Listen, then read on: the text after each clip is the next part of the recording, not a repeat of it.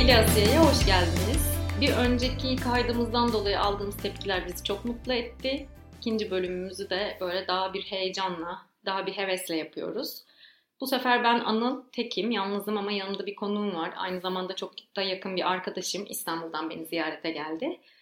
Geçen bölümde zaten bahsetmiştim onun geleceğinden. Göçmenlerle çalışan bir arkadaşım, Emek, sivil toplumcu. Ee, şu an Maya Vakfı'nda çalışıyor. Daha önce Mülteciler Derneği'nde çalışıyordu. Aynı zamanda psikolog. Kendisiyle e, göçmen kadınlardan, göçmen çocuklardan, onların yaşadığı sorunlardan ve işinin zorluklarından ve benim de aslında daha bilmediğim pek çok ayrıntıdan bahsedeceğiz. Çok önemli bir işi olduğunu düşünüyorum ve dinleyenlerin de bilmediği pek çok şeyi bize anlatacağını düşünüyorum. Benim de bilmediğim aynı zamanda. Hoş geldin Emek. Ee, hoş bulduk. Teşekkür ederim beni konuk ettiğiniz için. Ne demek biz teşekkür ederiz bunu kabul ettiğin için. Aslında biraz önce yüzeysel olarak sonra derine inmek üzere bahseder misin çalışma hayatından? Tabii. 2017 yılında Mülteciler Derneği'nde göçmenlerle çalışmaya başladım. E, Mülteciler Derneği Sultanbeyli'de İstanbul'un Anadolu yakasında ve Anadolu yakasındaki en büyük göç nüfusuna sahip olan semti. Ağırlığı Halep'ten gelen Suriyeli nüfus var ama aynı zamanda Afganistan'dan, farklı farklı Afrika'dan gelen insanlar da yaşıyor buralarda az olmakla birlikte. Yaklaşık bir buçuk sene kadar Mülteciler Derneği'nde sosyal çalışmacı olarak çalıştım. Koruma biriminde. Ağırlıklı olarak mültecilerin evlerindeki ya da genel hayatlarındaki hassasiyetleri tespit edip bunlarla ilgili işlem almaya çalışıyorduk. Ağırlıklı olarak maalesef işte şey çocuk işçiliği, erken yaşta evlilik, kadına şiddet ya da geçim sıkıntısı gibi konular oluyordu. Bunların vaka takibini yapıyordum. Ee, şimdi Maya Vakfı'ndayım. Buradaki pozisyonum biraz daha farklı. Burada proje asistanıyım, proje sorumlusuyum. Bu daha idari bir pozisyon. Yani doğrudan projenin uygulayıcısı ben değilim. Ee, sadece projenin akışını sağlamaya destek oluyorum. Öyle. Özellikle göçmen kadınlardan ve çocuklardan bahsetmek gerekirse yaşadıkları en büyük sıkıntılar neler e, senin gördüğün kadarıyla? Yani önce bunu ağırlıklı olarak Sultanbeyli örneği üzerinden verebilirim. Orada koruma çalışanı olduğum için doğrudan vakalarla ilgileniyordum. Yani insanların hayatlarındaki problemlere birebir çözüm arayan kişi bendim. Yani birlikte arıyorduk daha doğrusu. Kadınlarla ilgili en büyük şey şuydu benim aktarabileceğim. Biraz daha genel bir yorum olacak bu ama Sultanbeyli'de yaşayan Suriyeli nüfusun çok büyük çoğunluğu Halep'ten. Yani Halep küçük bir Halep var gibi Sultanbeyli'de ve dolayısıyla Halep'in kültürü de o orada. E, bu kültürde kadınlar çok fazla eve kapanır. Yani öyle çok ya yüzleri tamamen yanlarında bir erkek. Bu erkek dediğimiz böyle 5-6 yaşında çocuk da olabilir. Bir erkekle birlikte çıkabiliyorlar ya da hiç çıkamıyorlar. Ama ilginç olan şu, sosyal hayata katılmaları bu kadınların çok çok kolay değilken derneğe yardım için başvurmaya gelenlerin çok büyük bir çoğunluğu kadındı. Bu böyle çok ikiyüzlü bir eşitsizlik gibi geliyordu bana. Çünkü evet bir yandan e, iş bulmak çok büyük bir sorun. Bulsalar da güvencesiz işlerde işte çalışma izni olmadan sigortasız vesaire çalışıyorlar erkekler. Hı hı. İşte bir konfeksiyon atölyesinden iş ya izinle birlikte çalışacak kişinin en az 1800 lira maaş alacağı bir pozisyonda işte 1000 liraya 1200 liraya çalışıyorlar. Tamam. Ama işte böyle bu mevzu kültürümüz, geleneklerimiz konusu olduğunda erkeklerin böyle göğsünü gere gere kadınları eve kapatması iş paraya geldiğinde ya da azıcık sıkıştıklarında kadını direkt Öne, aynen Hı-hı. öyle. Yardıma sürüklemeleri bana çok ikircikli ve çok ikiyüzlü gelmişti. O yüzden kadınlar böyle çok büyük bir e, şey altındalar bence, baskı altındalar. Hem evin ekonomisine destek olmak zorundalar ama bunu bir yandan erkeği ikna edecek şekilde yapmak zorundalar. O yüzden bence psikolojik anlamda da çok ağır bir yükle karşı karşıyalar. Çünkü kadınlar onların dil öğrenmeleri çok daha zor. Dışarı çıkamıyorlar, sosyalleşemiyorlar ama bir yandan da onlardan beklenen çok fazla şey var üstü kapalı olarak. Kadınlar için söyleyebileceğim en temel fark ettiğim şey buydu. Ee, peki kayıda başlamadan önce konuştuğumuzda mesela çocuk işçiliğinden, çocuk işçiliğinden ve onların çektiklerinden bahsediyorsun. Biraz onun onu açabilir misin? Tabii. Ya bu çok yani tek başına ele alınabilecek bir konu bence. Çünkü çok böyle dallanıp budaklanabilir. Özellikle Türkiye'de böyle mültecilere karşı toplumda müthiş bir ön yargı var. Ve bu söz konusu iş olduğunda yani para söz konusu olduğunda çok daha büyük bir ön yargı var. Çünkü işte işimizi çalıyorlar, işimizi çalıyorlar diye insanlarda böyle müthiş bir refleks var. Benim oturduğum yerde böyle aynı filmlerdeki gibi Afgan mülteciler toplanırdı böyle caddenin merkezine. Aynı zamanda Türkiye'li işçiler de toplanırdı. Bir araç gelip işte işçi seçer, onları götürürdü. Hı hı. E, Afgan mülteciler savunmasız, kimliksiz, hiçbir güvencesi olmayan insanlar oldukları için işveren de haliyle onları tercih ediyor. Çünkü işte Türkiye'li biri 50 e, liraya çalışıyorsa Afgan mülteci mecbur olduğu için 30 liraya çalışıyor.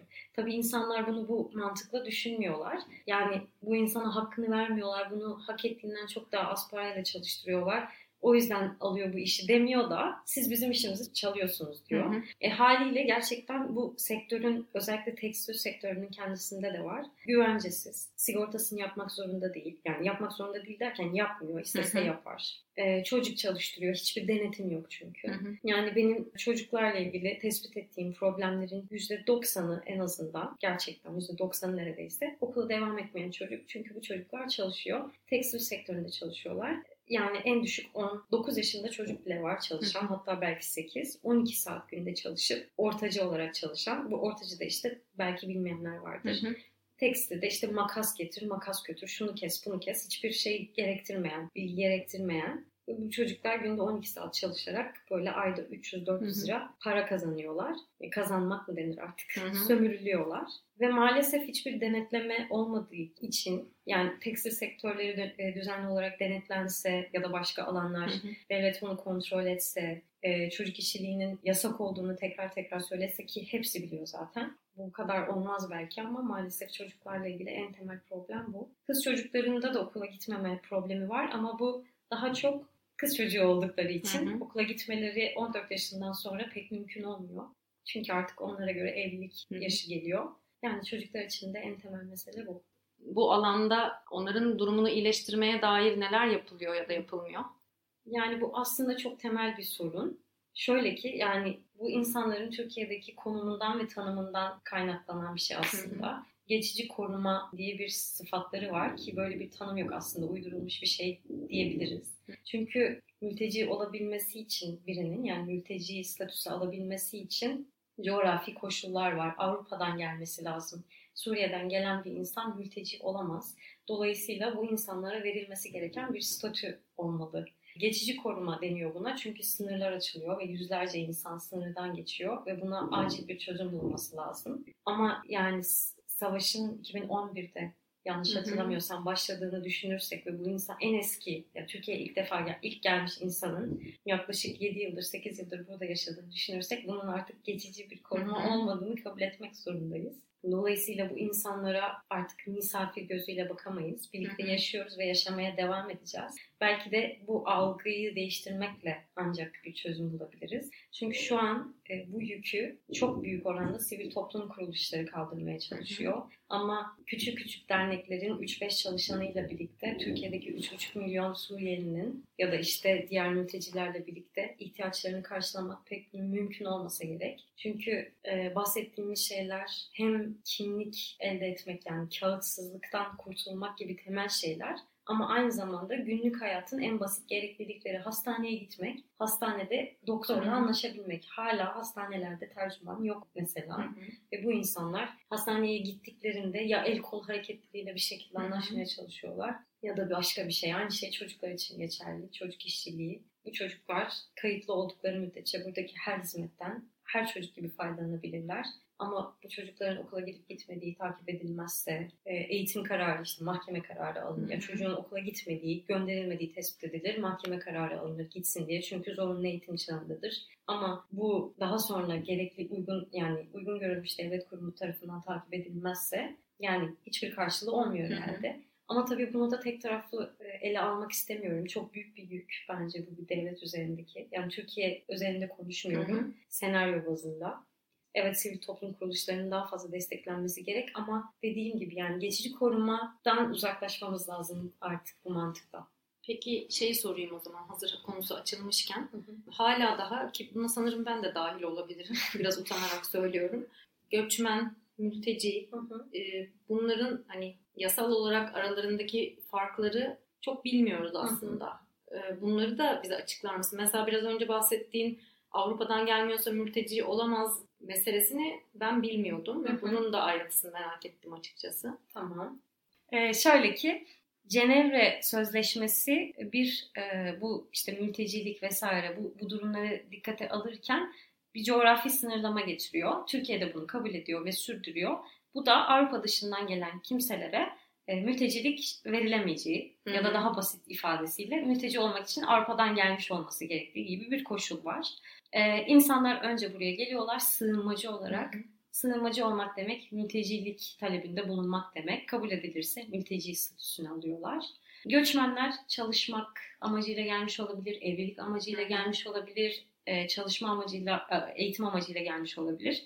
Bu kişilere göçmen diyoruz.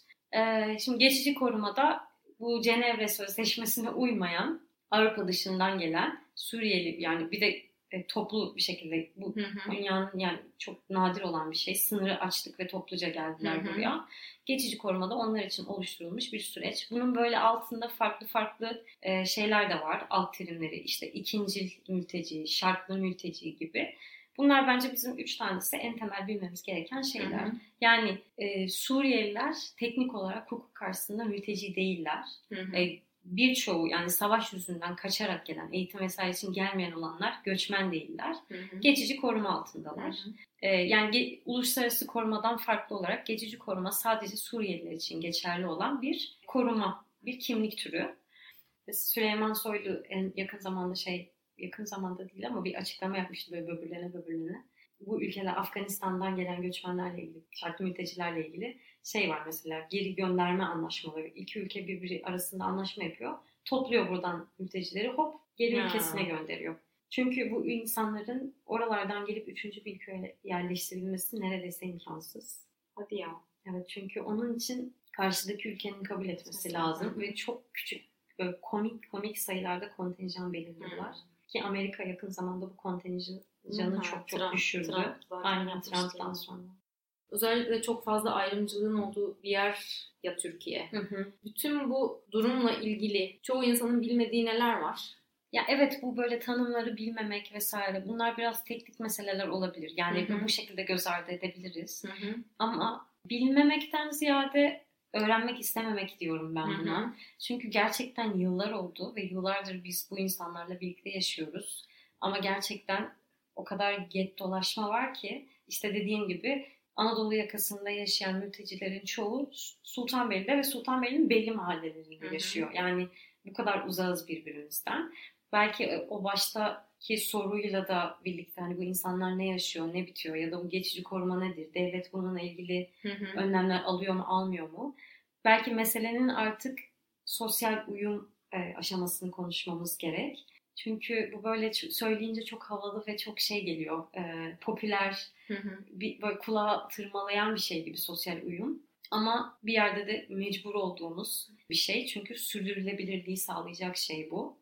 Ama onlardan bize uymalarını bekliyoruz galiba değil mi? Ya aslında yani asıl problem orada mı? Ha aslında işte yani sosyal uyum aslında açık tanımı yapıldığında kötü bir tanım değil. Hı hı. Yani yapmak istediği şey tam tersi aslında. Çift taraflı. Yani biz bizim uyuşmamız ya bu şey değil bu arada.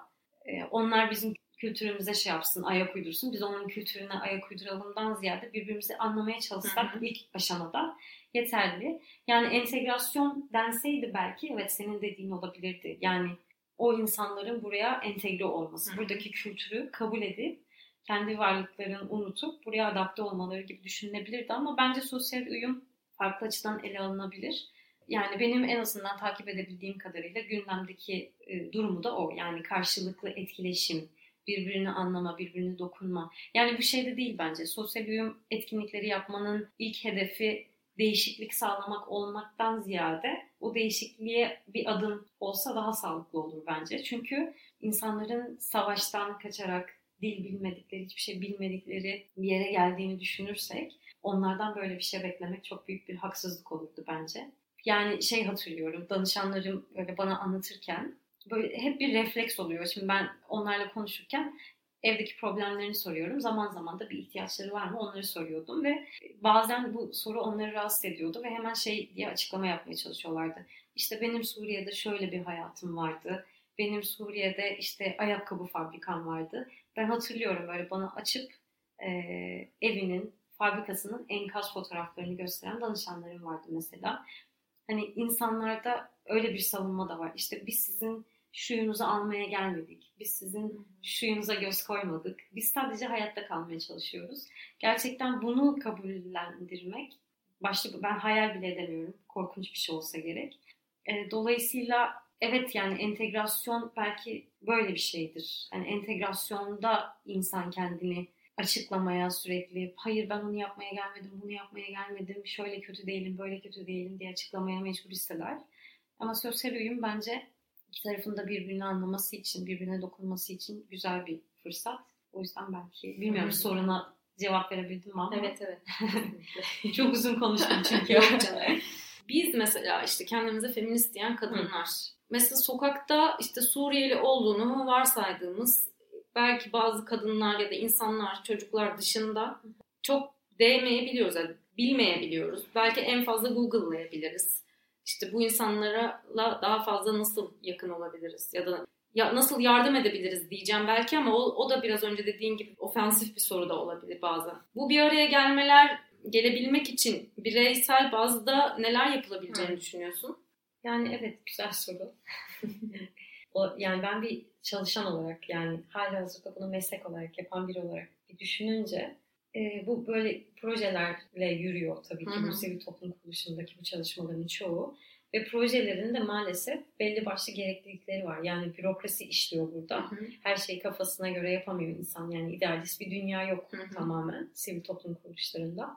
Bu proje kadınlar için bir şey yapacağını söylediyse, bunun sözünü verdiyse proje metninde. Hı hı. Onu da bir şekilde gün sonunda yapmak zorunda bazen. Yani hı hı. her zaman sadece yapmak istediği için değil, yapmak zorunda olduğu için de yapıyor. Ve bunu yaparken de işte kadın katılımcı arıyor. Bir şekilde o kadın katılımcı sırf gelsin diye, yani gelmiş olsun diye hı hı. şey yapıyor. Yani e, onun ayrımını soruna böyle çok kardeş cevap verdim çok pardon Yok, ama yani. onun ayrımını gerçekten iyi yapmak lazım. Bu işi nasıl ve neden yapıyoruz? Hı hı. Projeyi açıklamak, projeyi tamamlamak için mi yapıyoruz ya da o insanlar için mi proje yazıyoruz? Bu, bu gündemde olan sürekli bir projecilik, hı hı. projecilik mantığı var ya. Fon oradan geliyor. O zaman bu konuyla ilgili proje yazalım. Yani problem burada. Bunun için çalışalım mı? Fon orada. Onun projesini yazalım mı? Çok tuhaf. O yüzden belki de bu profesyonel olarak bunun dışından nasıl bir şeyler yapabiliriz düşünmek çok kıymetli bence. E, ve dayanışmanın her türlüsünün ben çok çok kıymetli olduğunu Hı-hı. düşünüyorum. Ne yapabiliriz? E, bunun en iyi örneği şimdi ismini hatırlayamayacağım ama Facebook'ta bir kadın var böyle bunun bir şeyi dönmüştü bir ara. Suriyeli mülteciler için ne yapabiliriz? Zeynep'ti galiba ismi. Beş harflilerde bir röportajı mı çıkmıştı? Olabilir galiba. Aynı. Ya da benzeri bir, yani aynı kişi olmasa da anladım ben demek istediğini. Ha. Yani o kadar çok böyle sadece kadınların kurduğu, mesela Ok Meydanı'nda var, e, kadın kadına dayanışma mutfağı mıydı? Evet, evet. dayanışma mutfakları var. Var.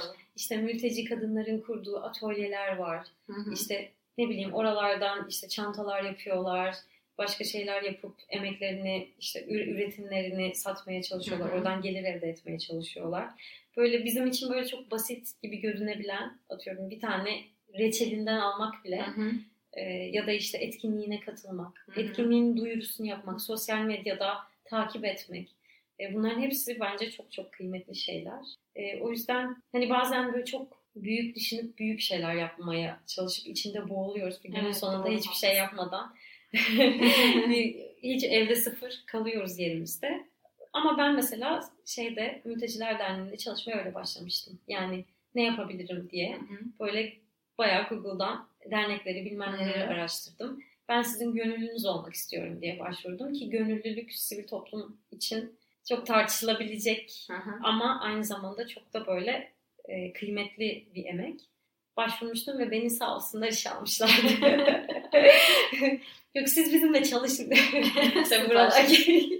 Ama böyle bir şey yapılabilir. Yani herkesin illa gidip bedenen orada olmasına gerekmez. Çeviri desteği olabilir dediğim gibi sosyal medya desteği olabilir. Her şey yapabiliriz bence. Teşekkürler bu cevap için. Rica ederim. Başka bu yani işinle ilgili zorluklar ve yani tatminini hmm. sormuyorum. Eminim tatmin yaşıyorsundur ama şimdi bir kere başlı başına bu işi yapıyor olmak yani literatürde de bunun karşılığı var.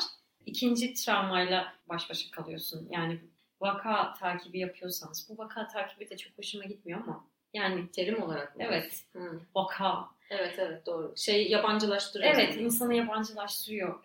Yani şöyle ki ben işte her gün diyelim ki ortalama 10-15 kişiyle görüşüyorum. Ve 10-15 sadece birey olarak o insanlarla görüşmüyorum. Aynı zamanda aileleriyle ilgili de bilgi almaya çalışıyorum. Hı hı. Eğer anlatırlarsa soruyorum. Ve dinlediğim hikayeler tabii ki böyle güllük güneşlik, işte günlük güneşlik mi o ya? yani keyif verici e, hikayeler olmuyor. E, bunu üst üste üst üste üst üste dinleyince bir, bir noktadan sonra artık o kendi günlük yaşamınızda o insanların yaşamını ayıramıyor oluyorsunuz. Hı hı. Bunun da en böyle kaçınılmaz şeylerinden biri ikinci travma. İnsanların travmalarını artık size sahiplenip bayağı bildiğin yaşıyorsunuz o travmaları. Evet. Bununla ilgili benim çalıştığım yerde yani iki çalıştığım yerde de vardı bu. Var. E, ilkinde süpervizyon desteği alıyordum. E, böyle ya gidip vakalarımızı işte artık adı neyse onları anlatıyorduk ya da bu işin bana ne hissettirdiğini. Hı hı. E, benim en temel özetleyebileceğim şeyi şu olabilir. Yani en basit şekliyle e, müthiş bir psikolojik yük. Yani bunu ne yaparsanız yapın, yani en azından benim gibi bir insan Hı-hı. ne yaparsa yapsın tamamen boşaltamıyor. Yani bu yükü üzerinden atamıyor. Çünkü karşınızdaki insanın yani mültecinin, işte geçici koruma altında her kimse sizden beklentisi o kadar fazla ki Hı-hı. size kimlik almak istediğini söylüyor ama İstanbul'da kayıtlar kapalı. Yani hiçbir yolu yok. Eskiden şöyle şeyler vardı. Ciddi sağlık sorunu varsa İstanbul'da kalması gerekiyorsa gerçekten bunu bir şekilde belgelendirebilirse kimlik alabiliyordu. Şimdi o da yok. İnsanlara civar illere gidin, başka illerden kayıt olun diyorlar. Ama o illerde kapalı olabilir ve bu çok muallak. Ancak oraya gidip öğrenebilir bunu Hı-hı. ki bu bu insanlar için çok masraflı ve çok zor. Yani sadece masrafı değil, psikolojik anlamda da hazır değiller. Zaten Suriye'den kaçak olarak ya da yasal yollarla kaçıp aylarca işte çile çekip gelmişler, yerleşmişler. Ama orada kimlik alamıyorlar ve başka bir ülke, başka bir şehre gitmeleri gerekiyor falan. Bu kolay değil. İşte bu, bu yüklerle baş etmek çok zor. Yani benim işimin benim açımdan en zor şeyi buydu. Fakat e, tabii böyle o problemi çözerseniz aldığınız haz daha biçilemez. Müthiş bir şey ama e, ikinci travmadan ziyade şey de beni çok etkiliyordu. Yani çaresizlik Hı-hı. ve o çözümsüzlük içerisinde kalmış hissetmek. Yani çocuk okula gitmiyor. Ne yapabilirim? Ailesiyle konuşabilirim. Ailesini ikna edemezsem işte sosyal hizmete bildirebilirim. Sosyal hizmet bununla ilgili eğitim tedbiri kararı alabilir. Sonra da eğitim tedbirini uzaya fırlatırız hep birlikte. yani takip edilmedikçe o çocuk okula gitmemeye devam edecek. İşte denetimler olmadıkça o çocuk çalışmaya devam edecek. Bir noktadan sonra bir kısır döngü içerisinde hissediyordum kendimi. O fareler o şeyin içerisinde döner ya onun gibi bir yere koşmaya çalışıyorum, yetişmeye çalışıyorum ama hep bir yerde kalıyorum. Hep aynı, hep aynı, hep aynı. Belki de bu işte bütün o politikalar, çözüm önerilerinin çok kısıtlı olması insanı yerinde sayıyormuş gibi hissettiriyor. Bence hala buna rağmen çok kıymetli işler yapılıyor. Ama evet işin en büyük zorluğu bu. Karşı taraftan yani danışan dediğimiz böyle bize gelip problemini anlatan insanlar için bu işin en zor şeyini. Bir kere belli başlı bölgelerde olmak zorundalar hizmete erişmek için. Hizmet dediğim yani bu aracı hizmetlere. Yani bir derneğe erişmek için. Ve bu insanlardan da şeyi bekleyemeyiz neden çocuğunun eğitimiyle ilgilenmiyorsun diye böyle direkt olarak soramayız. Çünkü hayatındaki temel ihtiyaçlarını karşılayamıyorsa gerçekten hani şey gibi ben insanlara eğitimin önemini falan anlatmaya çalıştığımda böyle bana boş gözlerle baktıklarını hatırlıyorum. Ve utanıyordum bunda. Hı hı. Hani sen ne anlatıyorsun? Yani ben burada günde 15 saat çalışıyorum bana veriyorlar 1500 lira. Benim kiram zaten 700 lira 800 lira. Ki bu kira meselesi başlı başına bir dert. Hani gerçekten yapmaya çalıştığım şeyle hali hazırda bu insanların yaşadığı gerçeklik birbirini o kadar tutmuyor ki. Hı hı. bir yerde her şey anlamsızlaşıyor. Hı. Belki de bu işin en büyük problemi bu. Tabii bunu yapmaya yapmaktan vazgeçelim demiyorum aslında. Hı hı. Hatta daha fazla yapalım. Ama yani yapmayı düşünen, bu alanda çalışmayı düşünen varsa bunları göze almalı bence. ee, senin karşılaştığın en azından göçmen kadınların yani eminim bunlar kendi özelliklerini de yaşıyorlardır bir şekilde. Yani neler yapıyorlar bu kadınlar bütün bunlarla baş edebilmek için ve göründükleri kadar güçsüz ve savunmasızlar mı? Sen ne diyorsun? Ee, aslında hayır. Ee, bir kere başlı başına bu süreci atlatmak bence çok güçlü olduklarının, yani kadın erkek çocuk çok güçlü olduklarının en büyük kanıtı. Onun dışında en başta da söylediğim aslında çok paralel yani bu soruya cevap bir cevap niteliğinde. Kadınlar evlere hapsedilmek istense de böyle yaşadıkları bu büyük problemin en büyük çözüm arayıcılarından yani öznelerinden bir tanesi. Ki bu derneğe gidip bir kimlik hakkında işte danışmanlık almak, gıda başvurusunda bulunmak falan kendi hayatları içerisinde gerçekten önemli ayrıntılar. Dolayısıyla kadınlar aslında kendi aileleri ve kendi hayatları içerisinde büyük çözüm sağlayıcılar. Hı hı. O yüzden çok güçlü olduklarını düşünüyorum ben. E, zaman zaman kendi güçlerinin farkında olmadıkları oluyor. Ona onlara bunu hatırlatmak gerekiyor yalnızca. Dolaylı bir problemde yani doğrudan kendilerini ilgilendirmeyen çocuklarıyla ilgili bir mesele olabilir, evle ilgili bir mesele olabilir onlarla yalnız görüşme yaptığımda ben onlara sık sık e, şunu hatırlatmaya çalışıyordum. Ben de sizinle benzer bir kültürde yaşıyorum. O yüzden bir erkeğin sözünün her zaman kadının sözünden çok daha kıymetli olduğu bir toplumdansınız siz de. Bunu anlıyorum. O yüzden zaman zaman kendi fikrinizi söyleyemiyor olabilirsiniz ya da bunun yeri olmadığını düşünüyor olabilirsiniz ama işte biz burada baş başayız, burada konuştuğumuz her şey bizim aramızda kalacak dediğimde yani o güveni sağladığımda bana direkt olarak kendi düşüncelerimi söylüyorlardı ve işte ben aslında öyle düşünmüyorum, ben aslında şöyle yapılmasını düşünüyorum ama işte kocam şöyle yapıyor, babam böyle yapıyor, eşim şöyle yapıyor diye.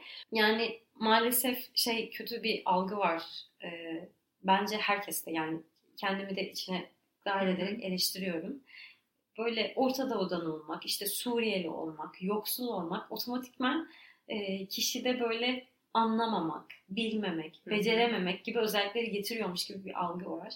Güçsüz olmak gibi. Halbuki kadınlar yaşadıkları her şeyin farkındalar. Şiddetin kaynağının farkındalar, yoksulluğun kaynağının farkındalar. E, onlara söz hakkı tanıdığınızda çözümün ne olduğunu çok iyi biliyorlar. Belki de asıl problem bu. Yani bütün sorularına cevap olacak gibi aslında. Hem sosyal uyumu sağlamak hem kadınlarla nasıl dayanışabiliriz e, cevabı sorabiliriz bu problemin yaşayanı sizsiniz. Suriyeliler, Suriyeliler, Suriyeliler demek yerine, onlar adına konuşmak yerine bir Suriyeli olmanın ne demek olduğunu bir Suriyeliye sorabiliriz mesela. Onlardan dinleyebiliriz, onları anlamaya çalışabiliriz. Özne olarak e, tanıyabiliriz. tanıyabiliriz kesinlikle. Bu kadınlara da bu fırsatı verdiğinizde gerçekten çok güçlüler. Ben hatırlıyorum gerçekten böyle e, kadınlara işte ne istersiniz, hangi hizmeti tercih edersiniz diye sorduğumuzda toplumsal cinsiyetle ilgili bile şey e, eğitim talep ediyorlar. Benim dilimde bile var işte bile diyorum toplumsal cinsiyet bile. Niye bile? İşte o algı o kadar yerleşmiş ki ve çok güçlüler. Birbirlerine çok sahip çıkıyorlar. Bir danışanım vardı mesela hiç unutmuyorum. Yani bana dokunan ve kendimi iyi hissettiren örneklerden biri. 18 yaşındaydı. Evde babası ve abileri okumasını istemiyordu. Ee, annesi de oğullarının ve eşinin kararından yanaydı. Yani aksini istese de yani kızının duygusal olarak kızının yanında olmak istese de pratikte bunun bir karşılığı olmayacağını düşünüp okumasını desteklemiyordu. Ama bir şekilde bu görüşmelerimizde kaşla göz arasında biz danışanımla bu ilişkiyi kurabildik ve ben sadece bu, bu süreçte kolaylaştırıcı rolünü üstlendim. Belki işte yine aynı şekilde bu şekilde destek olabiliriz bunu tek başına gidip işte git babanın karşısına ben okumak istiyorum de gibi bir şeyden ziyade madem bu bir legal süreç aynı zamanda madem senin hakların var ve bu haklar sana okuma okula gitme hakkı da tanıyor. O zaman ben bir çalışan olarak yani bu legal hakların temsilcisi olarak kendisine ifade edeyim. Senin bu hakkını kullanmana engel olan kişiye ifade edeyim bunu diye kolaylaştırıcılık yapıp işte bu aileyle konuşup bir şekilde bu kız çocuğunun okula gitmesine, en azından açık öğretim fakültesine kaydolmasına destek olmuştum gibi. Belki hak savunuculuğu bu insanlar için yapabileceğimiz en büyük e, desteklerden, dayanışma biçimlerinden biri olabilir. Öyle. e, eklemek istediğin bir şey var mı? Çok güzel bir e, sohbetti bu arada gerçekten. Çok fazla bilmediğimiz şey öğrendik ve senin de güzel güzel açıklaman sayesinde. Teşekkür ederim. Özellikle bizi dinleyen e, çoğu insanın feminist kadınlar olduğunu varsaymak istiyorum ben. Yani özellikle onları göz önünde bulundurduğumuzda neler söylemek istersin? Şöyle, dayanışma böyle çok e, eşitlikçi bir söylem. Yardımlaşma böyle biraz daha hiyerarşi içeren, Hı hı. biraz daha yardım edenin kuralları belirlediği bir düzen ya. Dinleyicilerinizin feminist kadınlar olduğunu ya da feminizme merak salmış insanlar olduğunu düşünerek elimizdeki en kuvvetli e, aracın dayanışma olduğunu düşünüyorum ben. Dayanışma çok eşitlikçi ve e, her türlü farklılığı da bir şekilde tartışıp belli süzgeçlerden geçirerek elbette kendisine dahil edebilir. O yüzden genel olarak son olarak söylemek istediğim böyle çaresiz hissettiğimde benim etrafımdaki kadınların bana güç verdiği çok olmuştur ve hep de çok iyi gelmiştir. Bu alan özelinde ya da genel olarak hayatımızın her alanında sizleri dayanışmaya davet ediyorum. ve bu arada yani çok çok özür dilerim. Galiba çok kopuk kopuk konuştum çünkü Yok, e, konu çok genel olduğu için bir söylediğim aklıma bir başka şey getirdi. E, belki kadınlarla bir araya gelip bunları konuşabiliriz tekrar ama e, umarım açıklayıcı ve net ol- olabilmişimdir. Gayet oldu. Çok teşekkür ederiz. Ben teşekkür bu ederim. konuşma için. Görüşmek üzere sevgili Deli Asiye Podcast dinleyicileri. Hoşçakalın. Bay bay.